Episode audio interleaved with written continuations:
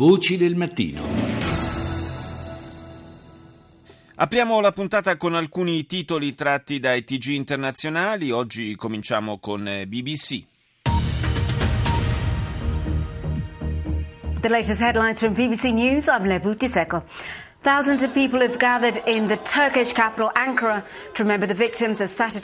Migliaia di persone si sono radunate nella capitale turca Ankara per ricordare le vittime dell'attentato di sabato scorso, il peggiore nella storia del paese. Fonti ufficiali turche sostengono che i due attacchi bomba durante la manifestazione pacifista organizzata dai curdi siano opera dell'ISIS. Il presidente russo Putin ha difeso strenuamente la propria campagna militare in Siria, affermando che è necessaria per creare le condizioni per un compromesso politico. Ha anche aggiunto che senza il sostegno al presidente Assad c'è il rischio che il terrorismo si possa estendere al territorio della Russia. Infine, un arabo è stato arrestato nel nord di Israele dopo aver accoltellato quattro ebrei in un'altra giornata di violenza. Uno dei quattro era una ragazza soldato che è stata ferita gravemente. In Cisgiordania, invece, funzionari palestinesi affermano che un ragazzo di 13 anni è stato ucciso dall'esercito israeliano nei pressi di un insediamento ebraico. Al Jazeera. ثمانية مليارات جنيه هي قيمة الصفقة التي وقعتها مصر مع فرنسا لشراء حاملتي طائرات مروحية هجومية من طراز L'Egitto di Al-Sisi continua a investire in armi, a questo è dedicato il servizio di Al Jazeera che sottolinea come le ingenti spese in questo campo stridano con le difficoltà economiche di un paese che si segnala per un elevato tasso di povertà. L'emittente del Qatar parla di un recente acquisto di materiale militare russo, al quale fa seguito quello di due navi da guerra di produzione francese della classe Mistral. Il tutto a otto mesi di distanza da un altro acquisto di rilievo, quello di 24 aerei da guerra francesi Rafale per una spesa pari a 7 miliardi di dollari. Andiamo negli Stati Uniti, NBC. From NBC News World Headquarters in New York, this is NBC Nightly News. On this Sunday night, Capitol chaos. The explosive new claims by a fired staffer who accuses the House Benghazi Committee of partisan. Esclusive nuove dichiarazioni da parte di un ex funzionario licenziato dalla Commissione parlamentare d'inchiesta sull'attentato compiuto nel 2012 a Benghazi, in Libia, che costò la vita a quattro americani, fra cui l'ambasciatore Chris Stevens. L'uomo accusa la Commissione di essere manovrata per danneggiare Hillary Clinton. Il presidente dell'organismo nega e dopo settimane di incertezza i repubblicani cercano di convincere Paul Ryan a diventare il nuovo speaker della Camera. A un anno dall'uccisione da parte di un poliziotto di un dodicenne afroamericano che aveva una pistola a salve, ecco cosa dicono due rapporti indipendenti. E infine su NBC Mondo nascosto, questo è il titolo, dimenticati nel campanile dell'Università californiana di Berkeley, sono stati scoperti dopo decenni fossili coperti di polvere, una collezione che racconta segreti di un nostro lontano passato.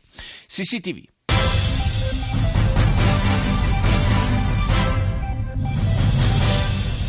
观众朋友，中午好！大家中午好，欢迎您收看中央电视台新闻频道和综合频道并机播出的新闻三十分。下面来看详细内容。Il notiziario cinese parla dell'installazione discussa di fari per la navigazione nel Mar Cinese meridionale, affermando che si tratta di infrastrutture in realtà al servizio di tutti i paesi. Poi l'UNESCO ha accolto documenti di archivio cinesi sul massacro di Nanchino, testimoniano l'uccisione di oltre 300.000 persone nel dicembre del 1937, dopo la caduta dell'ex capitale nelle mani degli invasori giapponesi. Esplosione in una miniera di carbone a Shangrao, nello Jiangxi, il bilancio è di tre morti e sette dispersi. Infine, Ucraina e Russia annunciano il reciproco divieto di sorvolo a partire dal 25 di ottobre. This is CNN Newsroom live from Los Angeles. Ahead this hour, the worst terrorist attack in Turkey's modern history. Many protesters blame the president, calling him a thief and a Il murderer. peggior attacco terroristico della storia recente turca, molte le proteste contro il presidente Erdogan, ritenuto responsabile della strage. L'esecutivo respinge ogni ipotesi di coinvolgimento e indica invece nell'ISIS il probabile mandante della strage, consumata a tre settimane dalle elezioni nazionali. 97 le persone uccise, centinaia quelle ferite feriti nel duplice attacco bomba. Il governo ha proclamato tre giorni di lutto nazionale. Migliaia di persone sono scese in piazza ieri ad Ankara, fra di loro rabbia e perplessità per una strage che forse poteva essere evitata e che potrebbe ripetersi nuovamente, dato che, nonostante il potente apparato di intelligence e sicurezza del paese, poco è stato fatto per evitarla. È la terza strage che si ripete con le stesse modalità in pochi mesi, sempre in occasione di manifestazioni pro-curdi. Su CNN si parla poi delle truppe siriane che grazie al supporto aereo russo vanno al contrattacco nel nord del paese e infine la tensione in continua crescita in Israele e in Cisgiordania dove aumenta il numero delle vittime di accoltellamenti entro i confini dello Stato ebraico e di attacchi aerei nei territori palestinesi. Al Mayadin. الجيش العراقي يعلن استهداف موكب زعيم داعش أبو بكر البغدادي غرب الأنبار L'esercito iracheno annuncia di aver colpito il leader dell'organizzazione dello Stato islamico al-Baghdadi. Muoiono due palestinesi a Gaza e Hamas, mentre eh, scusate, Hamas mette in guardia Israele contro il proseguimento dei suoi raid. Un soldato israeliano viene ferito da un ordigno esplosivo a Gerusalemme Est. Poi sulla TV libanese un altro titolo dedicato alla guerra in Siria, con l'esercito di Damasco che avanza nella parte occidentale del paese e respinge un attacco dello Stato islamico a Deir Zur. I bombardamenti russi colpiscono altri 63 obiettivi. Putin incontra l'emiro di Abu Dhabi e spiega che Mosca non vuole essere coinvolta in una guerra di religione intramusulmana in Siria. Il Parlamento iraniano infine accoglie l'accordo sul nucleare, mentre Teheran testa con successo un nuovo missile balistico. Andiamo in Israele con i24 News.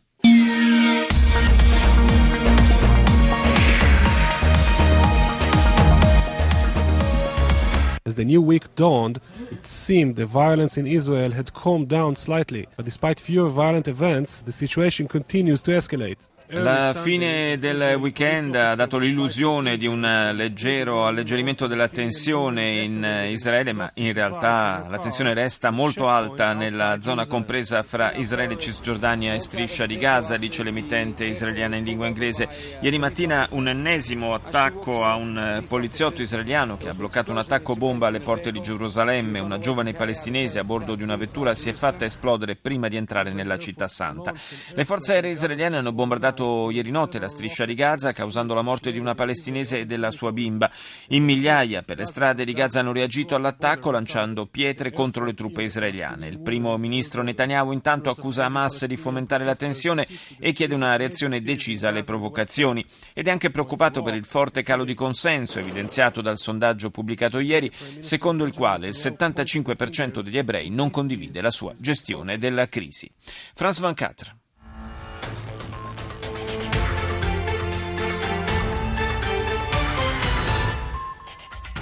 À la une de l'actualité, le deuil et la colère en Turchie au lendemain du double attentat qui a fait au moins... Funerali e collera in Turchia all'indomani del doppio attentato che ha fatto almeno 128 morti, secondo quello che eh, dice il principale partito d'opposizione, l'HDP. Centinaia di persone sono scese in piazza per manifestare contro la violenza domenica. L'attacco non è stato ancora rivendicato, ma il governo punta il dito sullo Stato islamico. Quattro ebrei, fra cui un adolescente, sono stati pugnalati da un arabo israeliano in un kibbutz. Un adolescente palestinese è stato ucciso a Ramallah, mentre una donna e sua figlia hanno trovato la morte in un raid israeliano.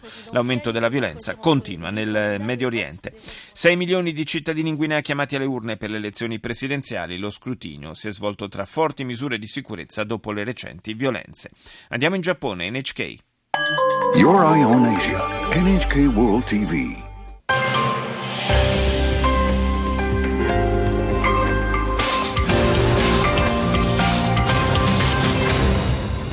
Watching NHK World's Newsline. I'm Kanako Sakno.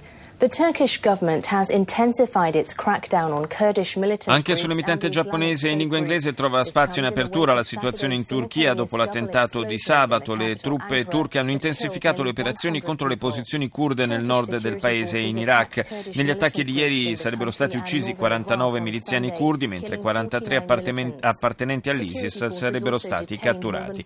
NHK parla poi dell'attacco dell'esercito iracheno che ha colpito il convoglio sul quale si trovava il leader dell'ISIS al-Baghdadi nella provincia di Al-Anbar. Feriti diversi dirigenti dello Stato islamico, ma sembra che tra le vittime non ci sia il capo supremo dell'organizzazione. E concludiamo con l'Arabia. عقد ولي ولي العهد السعودي الامير محمد بن سلمان اجتماعا مع الرئيس الروسي فلاديمير بوتين في مدينه سوتشي Vladimir Putin è sempre più protagonista sulla scena mediorientale. Il servizio di Al-Arabi è dedicato agli incontri fra il presidente russo e i leader dei paesi del Golfo. Dopo il colloquio con il principe ereditario di Abu Dhabi, Mohammed bin Zayed Al Nahyan, Putin ha incontrato a Sochi anche il principe saudita Mohammed bin Salman, ministro della difesa, con il quale ha discusso della questione siriana. Riyadh e i paesi del Golfo fin dall'inizio hanno manifestato preoccupazione per l'intervento russo e l'alleanza di Mosca con l'Iran e nei colloqui con il capo del Cremlino si sono espressi a favore di una soluzione politica del conflitto in Siria.